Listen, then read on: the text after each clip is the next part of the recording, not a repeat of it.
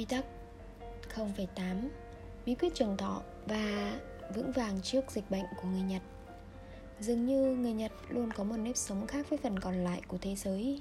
Vẫn hối hả, vẫn vội vã Nhưng không quên giữ nhịp sống thư thái và những quy tắc bảo vệ sức khỏe. Quy tắc sống 0,8 do một bác sĩ người Nhật đề xuất được áp dụng khá lâu tại Nhật Bản. Lối sống này chỉ ra cách phân chia năng lượng tích cực và hiệu quả. Trong hầu hết các hoạt động, chỉ nên sử dụng 80% năng lượng, 20% còn lại được sử dụng để phòng bị. Quy tắc 0,8 được sử dụng dựa trên sự vận động tự nhiên của cơ thể. Trái tim khỏe, mất 0,8 giây để hoàn thành một chu kỳ, 0,2 giây còn lại dùng để nghỉ ngơi trước khi bắt đầu một chu kỳ mới. Điều này duy trì sự dẻo dai của cơ tim suốt những năm tháng của cuộc đời. Chính sự chỉn chu từ nếp nghĩ kỷ luật trong cách làm đã giúp người Nhật lưu giữ bí quyết trường thọ